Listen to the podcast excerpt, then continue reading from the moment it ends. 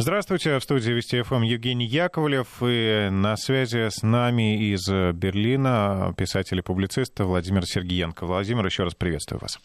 Здравствуйте, Евгений, еще раз. И здравствуйте, те радиослушатели, которые к нам присоединились. Вот, Предлагаю Евгений... резюмировать да, тему предыдущего часа. Напомню, что э, последний коммунистический лидер ГДР Эгон Кренц презентовал накануне книгу под названием «Мы и русские». Мы об этом говорили в предыдущем часе, и сейчас продолжим. Э, вот, Евгений, Скажите, я не знаю, вот как вы воспринимаете, а для меня тоже обратная связь очень важна. Я пообещал залу, пообещал Эгону Кренцу, что э, донесу обязательно до аудитории, которая у нас есть, именно те аплодисменты, которые были реакцией на слова о том, что немецкие танки э, на границе с Россией это позор, цитирую Гренца. Вот. Э, вот у вас есть ощущение важности таких заявлений, потому что ну, не всегда воспринимаешь э, диалог э, с другими странами э, объективно. Э, ведь, ведь э, ощущение может быть мое абсолютно неправильным, что в Германии люди аплодируют и считают неправильным э, то, что немецкие танки находятся на границе с Россией. Может, это меньшинство всего лишь в зале было. А может, это действительно очень важный посыл. Вот мне кажется, важный. Вот вы как реагируете на такие посылы? Я с вами абсолютно солидарен. Я считаю, что это очень важно, потому что когда звучит э, трезвый голос, трезвый взгляд на реальные вещи, а, и на, может быть, кто-то все-таки действительно пересмотрит э, взгляд на эту русофобскую политику современной Европы. Это, это меня радует. Дело, я же говорю, дело даже не в объективности, а дело в том, что в обратной связи можно не увидеть ну, действительную картину, реакцию. Вот живой разговор, даже вот мы вдвоем сейчас говорим, и непонятно. А вот, кстати, в плане э, объективности интересно, вот что немецкие СМИ, вот как после презентации отреагировали? Э, пока наши радиослушатели слушали новости, я как раз читал немецкие СМИ. Очередная большая статья вышла. Э, по-разному интерпретируют мой вопрос. Говорят, что не я спросил насчет немецких танков, а я подтвердил фразу, что да, это позор.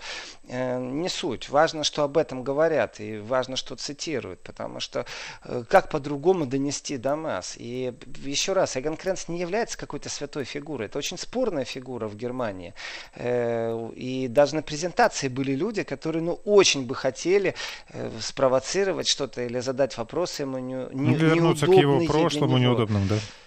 Ну, конечно. И всегда находятся такие люди на презентациях. Э, как раз презентация прошла динамично гладко. А вот что касается после презентационного разговора, то да, были и те, кто действительно не в состоянии вести нормальный диалог, то есть э, распылялись, практически переходили на крик, и пришлось даже э, в месте, где был разговор с прессой, сделать замечание. Я сказал, что выведу двоих и дам запрет на посещение нашего диалогового клуба, потому что диалог не подозревает, когда один с другим начинает именно не аргументировать, а уже просто оскорблять. И в этом отношении делать это где-то в другой стороне. То есть реакция неоднозначна, но тем не менее цитирование это очень важный элемент разговора. И такого наплыва, скажем, журналистов на русскую тему, когда это связано не в, в контексте мейнстримовского движения, вот там Россия плохая, там Россия опасная, поговорим о Керченском проливе, поговорим о Крыме, поговорим все все, вот, все, что говорит Украина, э, вот это постоянно доброжелательно, и, ну и долго, знаете, поддерживается. Здесь определенный всплеск в другом направлении, именно переосмысление э, понятия безопасности и ответственности политических деятелей. Э, э, вот важный элемент разговора – это работа со СМИ. Эгон Кренц выставляет претензию СМИ и говорит, что они, в принципе, освещают очень специфические события тех времен, потому что э, все фотографии, которые мы видим, все события, которые освещены с падением Берлинской стены, как будто такое ощущение их делали на Западе. А Э, что, например, телевидение ГДР не сообщало ничего? Покажите, что было за два дня до этого. Покажите о том, как загранпаспорт, было принято решение о загранпаспортов. Э, покажите о том, как мы дали приказ непосредственно. Четкая дата стоит, когда дали приказ. Э, что ни в коем случае не открывать открывать огонь ни в коем случае по демонстрантам или по тем, кто будет пробовать пересечь границу. То есть э, было сделано все возможное и с политической волей, э, чтобы не пролилась кровь. И эта ответственность лежит непосредственно на том руководстве ГДР, на солдатах ГДР, на офицерах ГДР, на политбюро ГДР, то есть тех, кто принимали в тот момент решения.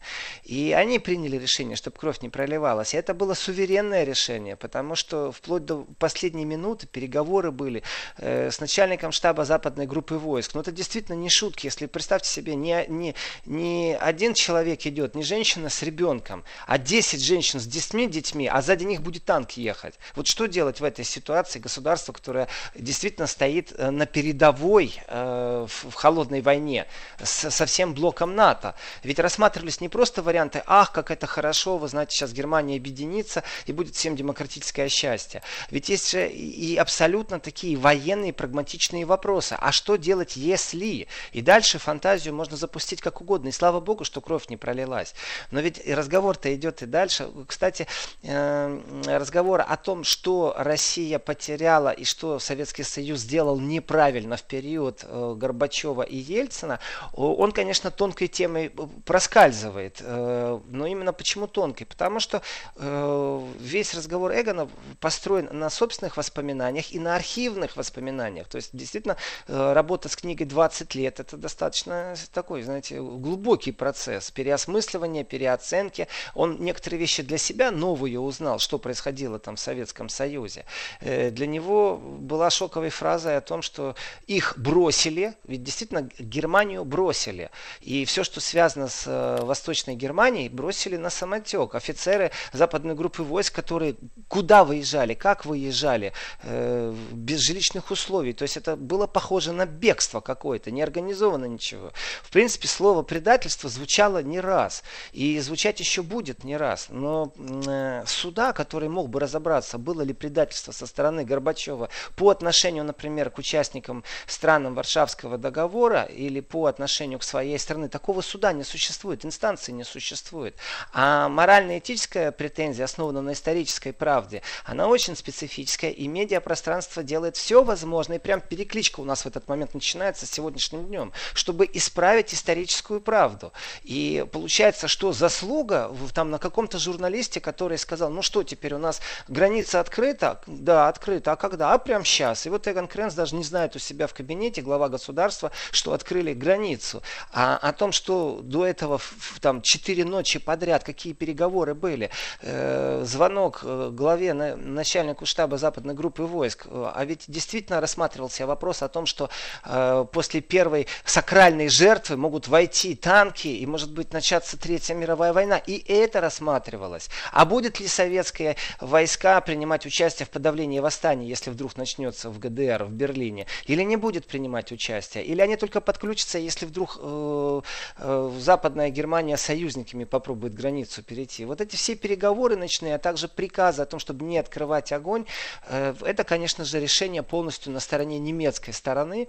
И здесь даже не обсуждается. А остальное сводится иногда, вы знаете, к определенному непониманию. Вот понятие предательства это же не только нарушение договоров и обязанностей. У них были личные отношения, они знали друг друга, они работали друг с другом, они были идеологически близкие.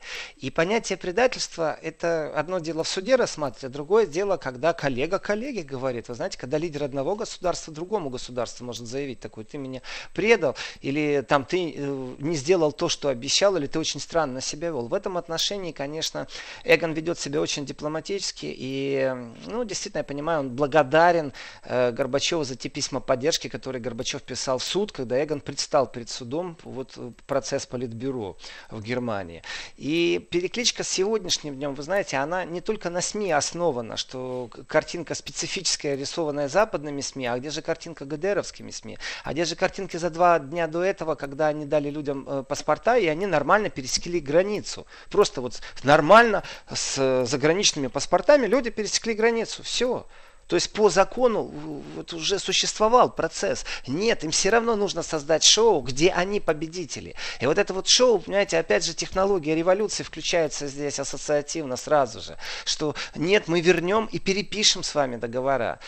А насчет обиды, конечно, э, неприятно слышать было Эгону Кренсу, например, от Шеварнадзе фразу о том, что э, Советский Союз почему так поступил, да, потому что, чтобы сохранить э, социализм, нужно было избавиться от балласта. Он несколько раз обратился к залу с этим вопросом, что он возмущен, что ГДР ни в коем случае не было балластом, ни в идеологическом плане, как социалистическая республика, э, ни в экономическом плане. А это наоборот, даже ГДР было в состоянии помочь Советскому Союзу. И с точки зрения экономики, ну, бывают провалы, бывают подъемы. Много что бывает, и можно изменить. Смотрите на Китай. И э, в этом отношении э, Конечно же, обидно ощущение того, что э, ГДР являлась балластом. Вот здесь уже говорила его настоящая обида как державного деятеля, что ГДР ни в коем случае, ну, ну никак не балласт. Э, по поводу Китая еще раз вернусь. Вот в первом части я сказал его цитату, когда из зала выкрикнули, вы знаете. Э, при этом атмосфера была очень такая молчаливая. Он стал говорить таким голосом, знаете, с такой энергией, когда он читал свою книгу. Ощущение от советского информбюро, политбюро говорит, зал замер. Вот просто замер, тишина, муха пролетит, слышно будет. Кренцу 82 И... года, замечу очень мощное такое энергетически. Главное, что интересно, вот эти вот все вещи, как оно происходило посекундно, кто кого где продал, предал, э, кто наоборот потом медиально пробует уничтожить, и где передергивается, вы знаете, прям это технология переворотов, технология работы со СМИ. Э, но в данном случае мы видим опять коллективный Запад, который очень профессионально меняет историю. И в этом отношении иметь силы и мужество противостоять и отстаивать свою правду, конечно, уважение и респект я высказываю Эгну Кренцу как автору этой книги в первую очередь.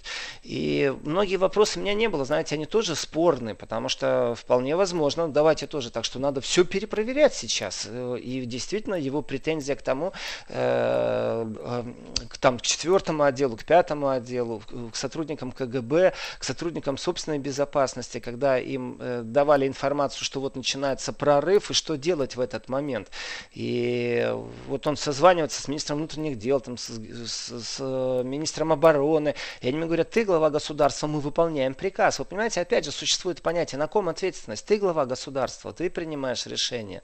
И это его ответственность. И вот прольется или не прольется кровь. Ну и как вот не наложить этот разговор сегодня на Украину? Потому что э, холодная гражданская война закончилась без... Э, кровопролития. И в этом отношении Германия является примером, э, потому что все равно сверхдержавы, сверхсилы стояли э, за тем, что происходило на территории сегодняшней Германии, а тогда это было два разных государства.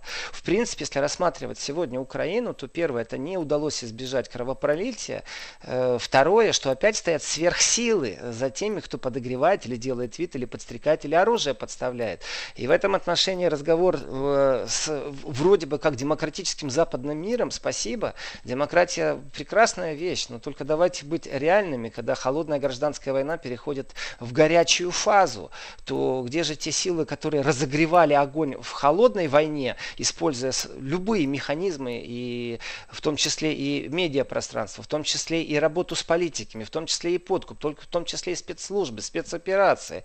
И когда это переходит вдруг в горячую фазу в гражданской войне, то страдает непосредственно государство. Страдает народ этого государства, сверхсилы как раз не страдают от этого.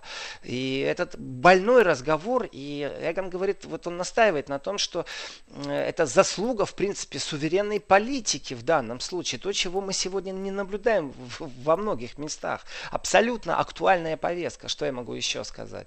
И э, в этом отношении по книге, чтобы, ну, вот, всю книгу я не перескажу, давайте так.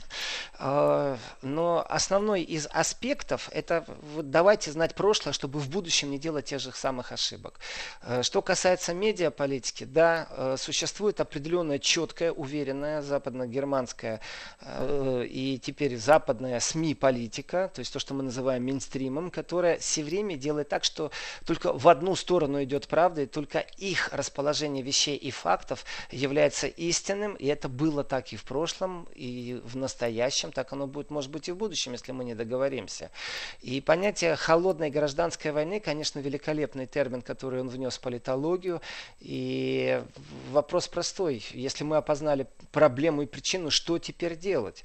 В этом отношении э, Кренц обо всем говорит. Он говорит и об актуальном ландшафте Германии, об актуальной политической ситуации в Германии. Он с трибуны сказал, что э, я задал такой провокационный вопрос ему, сказал, что холодная война в Германии не закончена. Просто она теперь была раньше межгосударственной, а теперь она стала непосредственно внутри германской, опустившись просто на землю. Здесь определенная игра слов. Земля в смысле э, земля, по которой мы ходим, и земля в смысле земельное э, федеративное управление, потому что в разных землях разные партии приобретают определенные преимущества. И в этом отношении то, как все э, уничтожают имиджевую альтернативу для Германии, и какая борьба происходит, например, в Саксонии сейчас, то, в принципе, э, именно та э, разгоряченность, вот эта разнополюсность, и это не просто там северный полюс, южный или плюс-минус у магнитов, это действительно уже рознь определенная, которую разогревает в политике.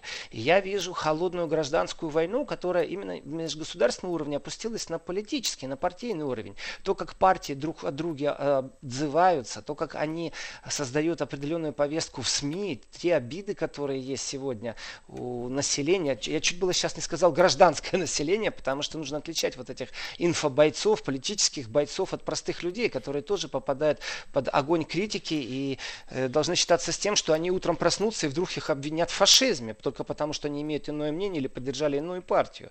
И все это уже было, все это уже проходило в 90-е годы в Германии.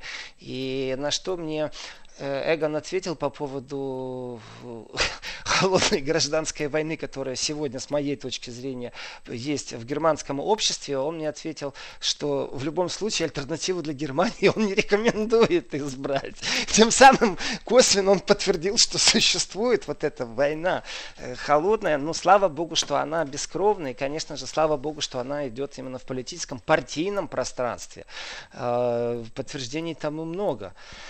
Что же касается межгосударственных отношений, конечно, тема России это ну, больная тема для э, пространства медиального.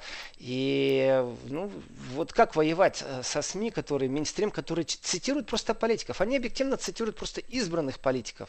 Вот как бороться с этим нагнетанием атмосферы против России. Э, вот хорошо, что у нас есть такие эгоны, которые могут выйти в своих за 80 лет и четким, жестким голосом говорить, знаете, взрывать зал аплодисментами.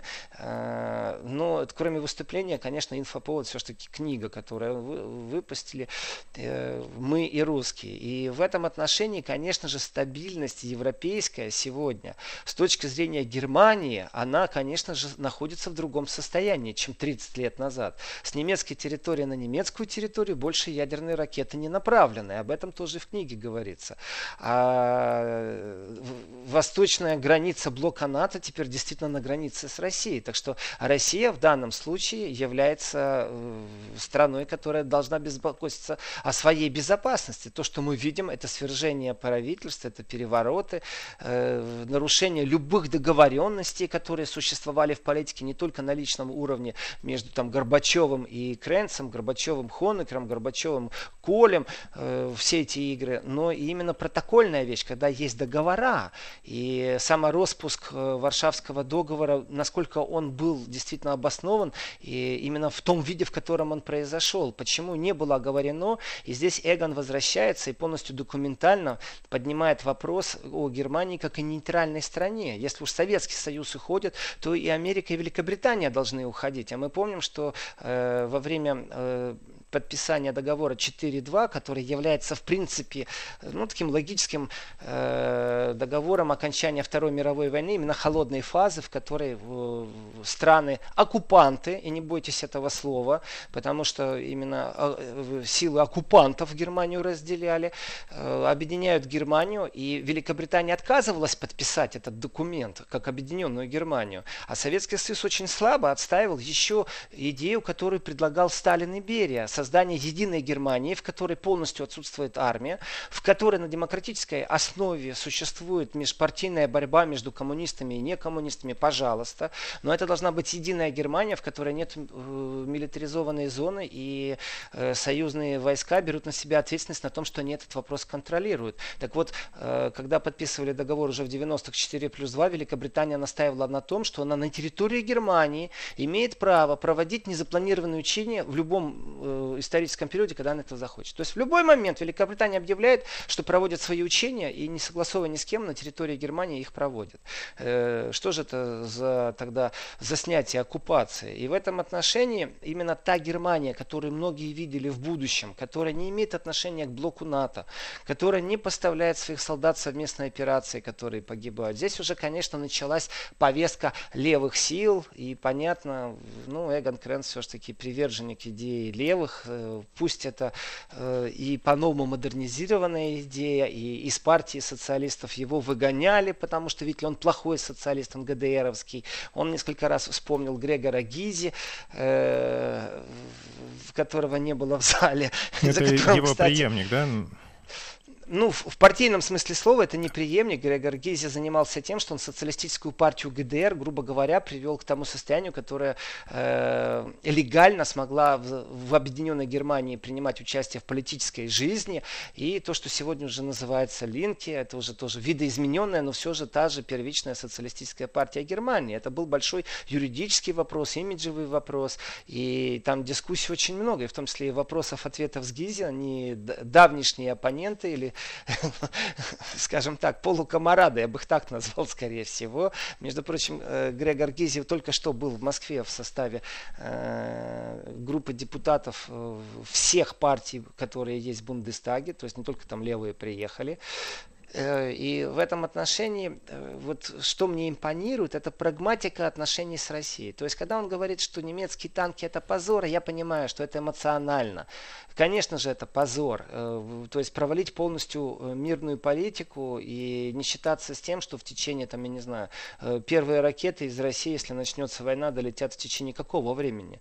Вот он где Калининград, вот она где Германия, и объекты э, иностранных государств, военные базы на территории Германии существуют. Это значит, по Германии будет нанесен удар. И спрашивается, где же та мирная политика, где же договоренности с одним из гарантов мира в Европе, Советским Союзом, и сегодня это с Россией, э, которые с таким трудом после Второй мировой войны, в принципе, получила Германия в, в лице ГДР. Абсолютно правильно поставленный вопрос. Вот ГДР же не боялась, что Советский Союз на нее нападет. А что делают американцы? Американцы говорят, что мы вас защитим от России сегодня.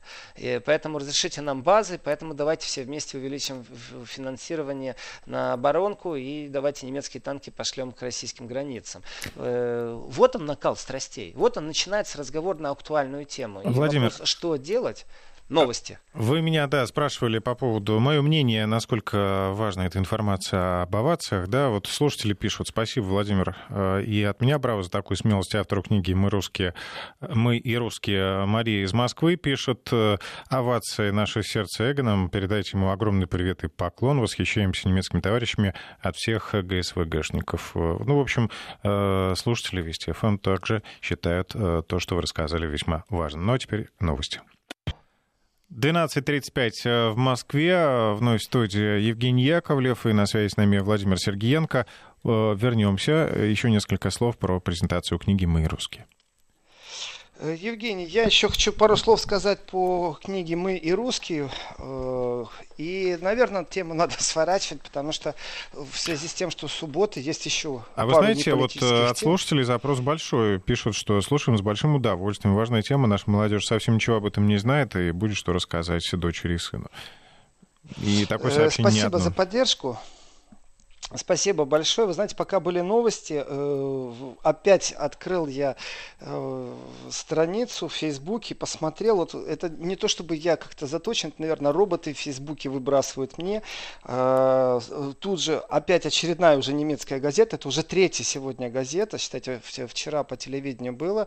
Третьего дня тоже было по телевидению. Значит, ну, практически все СМИ об этом говорят. И очередная статья об Эгоне Крейнсе, о его книге. Это уже Берлина Мор Моргенпост.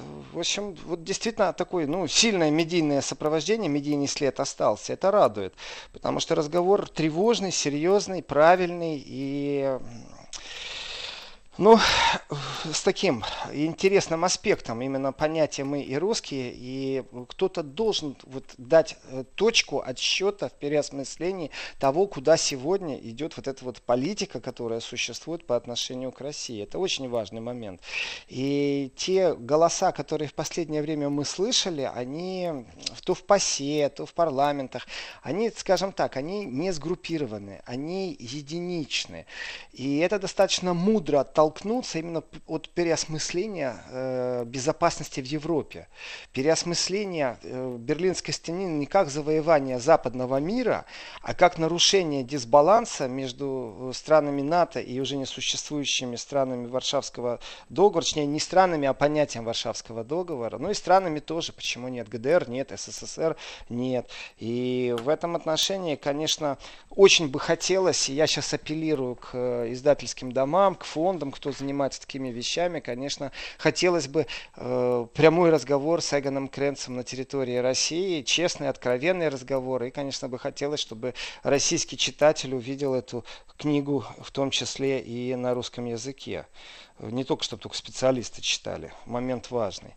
Вот. А что касается Фейсбука, действительно, вот четвер... чет... я подписан на нескольких СМИ, и они, эти СМИ, они выставляют э, на, сегодня на обложку, вот я смотрю фотографию Эгона Кренца. Так что действительно трясет немножко э, медийное пространство. Э, я думал, что это будет просто информационный повод, оказывается, это хорошая информационная волна, но не цунами, но тем не менее очень хорошо.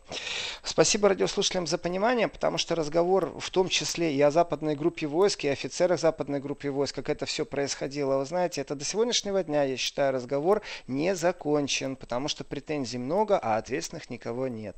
Разговор о предательстве, разговор не закончен, потому что кто предавал, как предавал и во имя чего предавал, непонятно. Высшая цель удержать социализм и сбросить балласт, вы знаете, для меня это не очень существенная отговорка, э, тем более, что это не произошло. То есть Э, не то чтобы неудачно, а просто не произошло.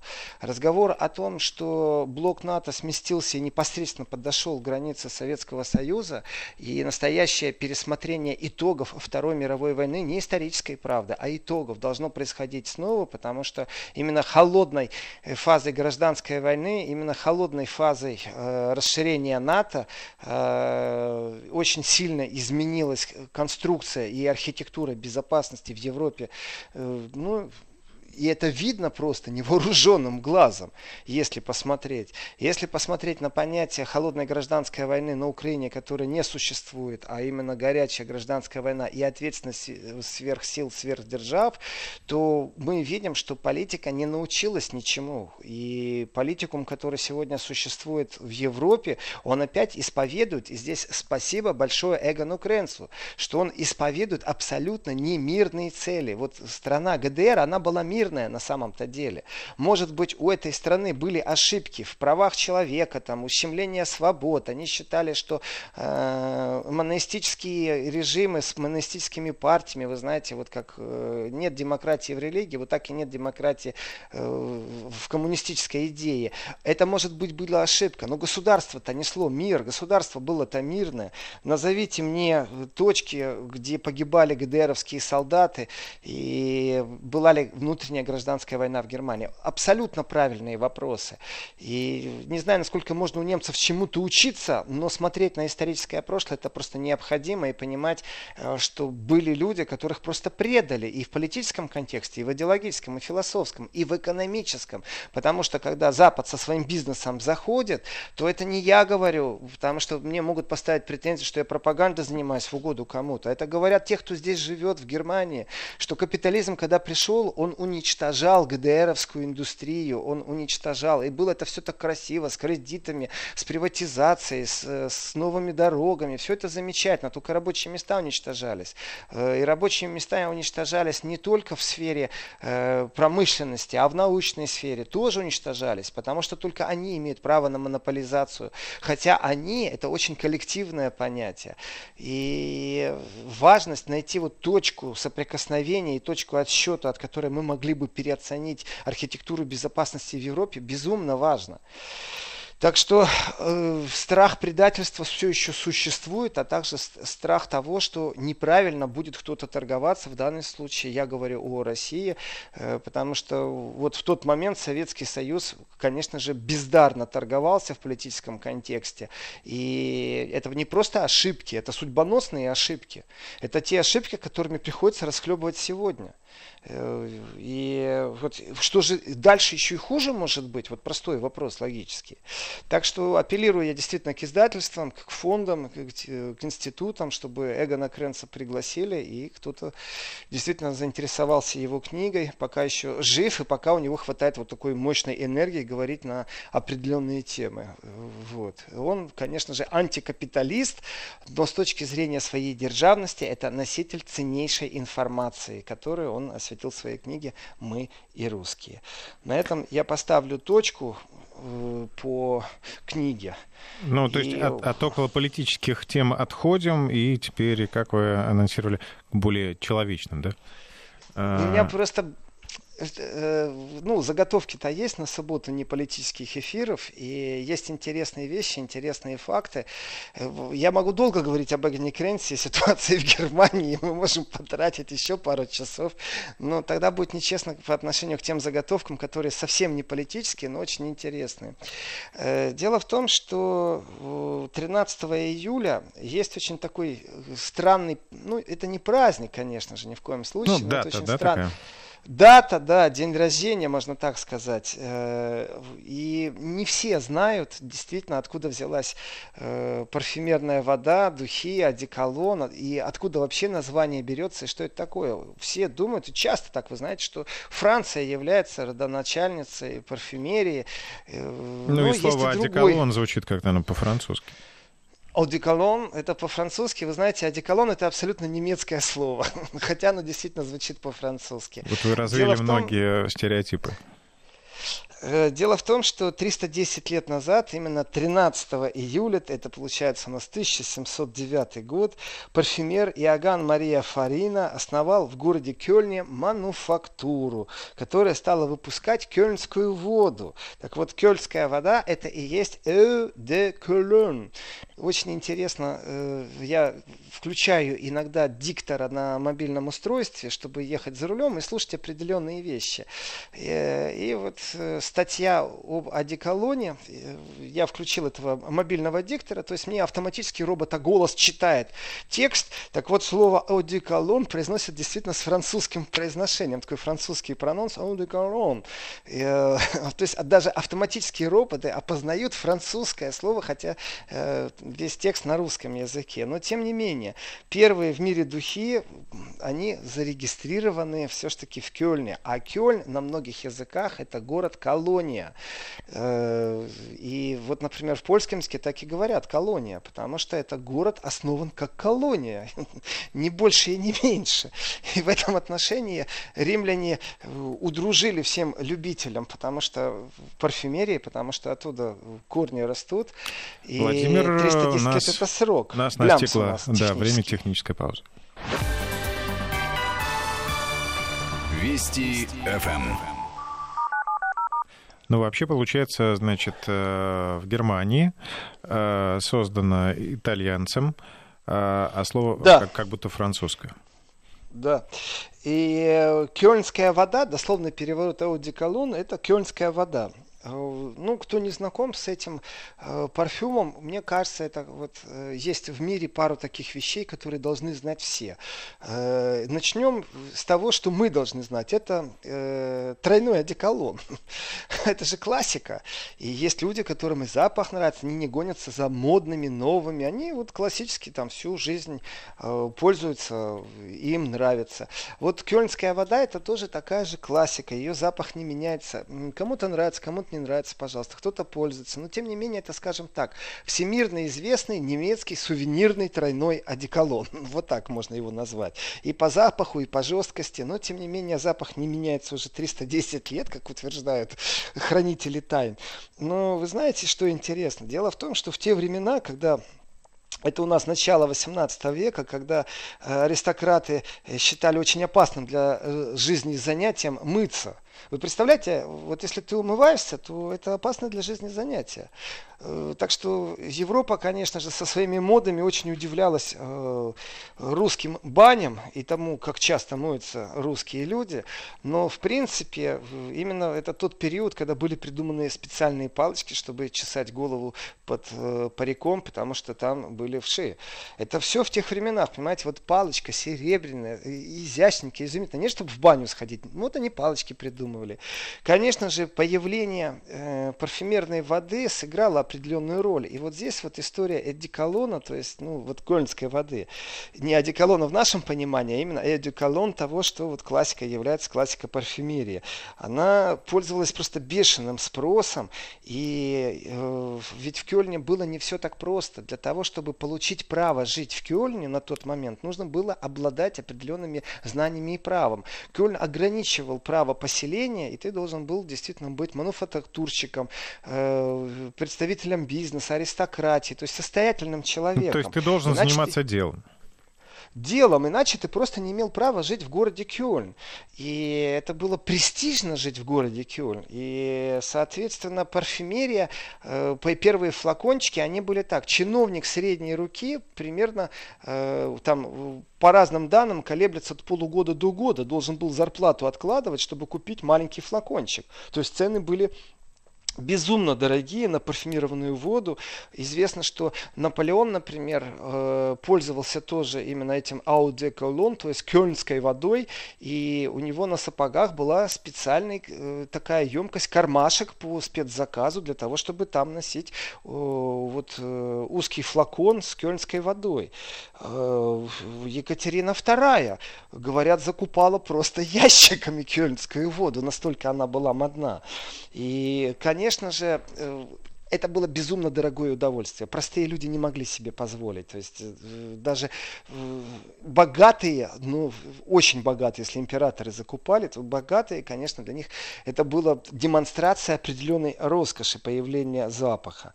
И, конечно же, рецептура, э, над которой тогда работалась, известно, что луковица тюльпана, ну, была на вес золота. Грубо говоря, луковица тюльпана можно было продать за столько, сколько вот по объему золота было. В прямом смысле слова, то есть на вес золота. Э, и тайна одеколона воды, кёльнской воды, она Сегодня она вроде бы как известна, тем не менее э, умудриться сохранить запах 300 лет, конечно же, это, э, ну давайте так, это достижение другого плана, но тем не менее создатель стал почетным гражданином Кёльна, э, городская ратуша имеет его скульптурный портрет, то есть это, давайте, оставил действительно след человек в истории и в промышленности, и ведь классика понятия люкс, бутылки, розочки, все развивалось, как стеклодувы это делали, э, какие футляры были. Это был безумно дорогой подарок. И преподносить этот подарок, это была определенная честь. Да и сегодня, давайте так, парфюмерия тоже... Слушайте, это такая индустрия, такой бизнес, такие деньжища. И кроме таких скажем, великих исторических фигур, Екатерина II, король Фридрих II, прусский король Фридрих, э, это он преподнес э, Екатерине II одеколон, ну, в смысле, кёльнскую воду, а не одеколон. И, и настолько понравился запах Екатерине, что с тех пор она стала закупать. И Александр I, и Николай I, и английская королева Виктория, и канцлер Германии Аденауэр. Кстати, он, мне казалось всегда, что э, Конрад Аденауэр, что он не просто э, любил кёльнскую воду, а мне кажется, что он ее рекламировал. Если честно, я небольшой фанат. Я думаю, вы скажете, употреблял. Интересно. Вот. И, и даже Билл Клинтон из более современных политиков. То есть э, в списке есть, конечно же, и великая Роми Шнайдер. Э, и вы знаете, в списках даже внесли в списки таких больших почитателей Кёльской воды Вольфганга Амадеуса Моцарта. Э, я не знаю, насколько и как э, действительно занимались рекламой производителей Кёльнской воды, потому что, может, они подарили Моцарту ящик, и вот он и пользовался. А может, действительно нравился ему Зах. Я не знаю, я насколько Екатерина Катерине нравилось? Или э, вот смотрите, ведь э, известно, что обменивается подарками канцлер Германии Ангела Меркель и Владимир Путин, президент России. Он ей рыбу высылает, она ему пиво. Э, вполне возможно, что это великое достижение для парфюмера тех времен было добиться того, чтобы великие люди пользовались его продуктом. Теперь не менее список такой внушительный. И, конечно, музей, вот часто спрашивают, что посетить. Знаете, вот есть в Париже музей парфюмерии. Мне кажется, что это такой туристический обман. Знаете, вас привезли, вы тут купите во флакончиках, вам что-то понравится, и посмотрите на перегонные кумы, на дистилляторы, как этот весь процесс происходит. Но, в принципе, немцы говорят о том, что это они являются родоначальниками парфюмерии. И уже если, если вы готовы, то, пожалуйста, посещайте музей э, парфюмерии в Германии. Э, не в Кёльнском музее, но есть в Германии один производитель парфюмерии, э, у которого на его мощностях снимали вот этот э, эпизод фильма «Парфюм», э, где... Парфюмер. Парфюмер, да, парфюмер фильм, где вот лаборатория, где непосредственно придумывает запахи э, парфюмер, учитель, я имею в виду, не главный герой, а вот учитель, которого играет Джастин Хоффман. Э, я был в этом музее, непосредственно хозяин парфюмерной фирмы проводил экскурсию, показывал, разрешил фотографироваться. Там единственное, что действительно красиво сфотографироваться можно, так немного в стороне от Кёльна, конечно, но тем не менее красиво, достойно. Но гордость вот немцев, вот она тоже является в данном случае э, в той части, которую можно сказать обижена, э, потому что э, невостребованность э, на внешнем периметре в историческом контексте и ощущение того, что вот французы первые, они говорят, это неправда, но докричаться, к сожалению, не могут, и я сейчас им в этом отношении помогаю. Так что с днем рождения понятие туалетная кёльнская вода и с днем рождения понятие вообще как таковая парфюмерия. Так что 310 лет назад это было придумано. Ну и сегодня, видите, мы все практически еще и пользуемся пользуемся. Еще один такой очень интересный момент. Э, дело в том, что а, вот этот вот одеколон, который придумал, фарины, которые придумали, э, он по уровню продаж, между прочим, до Первой мировой войны лидировал во всем мире. Это была самая продаваемая марка. Это уже потом появились Шанели номер 5, воспетые в кинематографе, в том числе и в Советском Союзе. И по уровню продаж, в том числе и в России, и даже позже в Советском Союзе, правда, только в магазинах «Березка», если кто помнит такие, но тем не менее э, э, вода одеколона всегда была в продаже на территории России. Вот такой вот интересный нюанс. На этом я ставлю тему до следующего года отправляем, точку. да, через год еще раз отметим День антиколона. А вы хотели еще затронуть тему штрафа компании Facebook. У нас остается пару минут. А, штраф крутой, на 5 миллиардов долларов. Есть. Да. Да, вы знаете, это такой прецедент очень сильный, угроза тоже сильна по поводу Фейсбука, который мне сегодня целый день подписывает. Я не знаю, как они это делают, но тем не менее я открываю, вижу все время портреты Эгона Кренца и также э, фотографию обложки книги, э, практически вот и так разные медиа. Слушают, о чем вы говорили в эфире Вести ФМ. Вполне возможно, вполне возможно, что микрофон, который вмонтирован в моем гаджете, определяет понятие Эгон Кренц, потому что неоднократно было замечено, когда люди разговаривают по телефону, а потом берут почему-то гаджет в руки, к, к сожалению, в рекламных окошках всплывает то, о чем они только что говорили. Это заметил не я, это заметил один из инспекторов безопасности, интернет-безопасности в Германии. И, э, считается, что роботы, они уже везде в интернет-пространстве, и даже такие незначительные вещи, как чем вы пользуетесь, какой парфюмерией, могут вам вдруг ни с того ни с сего начать подкидывать. Вот говорил я об Эгон Кренсе, и гарантии того, что Facebook меня подслушивал, у меня нет. А может быть, Одеколон Но... сейчас предложит? Предложит. Сейчас, может, и одеколон предложит, да, этого я не знаю. Но я знаю точно, что у Фейсбука произошла утечка личных данных. А вот это уже знак очень плохой. Я бы очень не хотел, чтобы мою личную переписку, мой телефон не тот, который я выставляю для деловой связи, а тот другой, который у меня есть для личной связи, для семьи, чтобы он где-то всплыл, э, чтобы из моей переписки вытащили мой адрес, мои покупки последние. Именно это произошло с Фейсбуком. Слушай, ну, это данных. даже не утечка, там добровольная передача была. Просто компания Cambridge Analytica эти данные э, использовала по-своему. И вот здесь вот у меня большая претензия ко всем медиа, а также ко всем крикунам, особенно в США, которые говорят, что Россия вмешалась в предвыборную кампанию. Вы, пожалуйста, свои претензии предъявите непосредственно Фейсбуку, который дает доступ, потом тем, кто покупает этот доступ и распределяет дальше. И если политический контекст стал возможным, потому что у кого-то появились э, данные и злоупотребление этими данными привело к тому, что чаша весов склонилась предвыборной в пользу э, Трампа, то не надо затмевать это дымовой завесой в виде того, что Россия виновна в чем-то. И публично пару раз Трамп эту тему задевал с Путиным, вы знаете. А давайте приземлимся и начнем говорить о том, что гигантский концерн с гигантской сверхприбылью, миллиардной сверхприбылью, я не знаю, платят ли Facebook налог на территории России, если люди смотрят рекламу э, в Фейсбуке, но я знаю точно, что данные утекли из Фейсбука, и эти данные использовались в предвыборной кампании э, Трампа. Соответственно, Владимир, вдумайтесь, какое да. сильное затмение было, чтобы это пала тень на Россию, а не на Фейсбук. А, к сожалению, время наше время? истекло. Да, Владимир Сергеенко, время пролетело. Спасибо вам огромное за интересный рассказ. Счастливо, до новых встреч.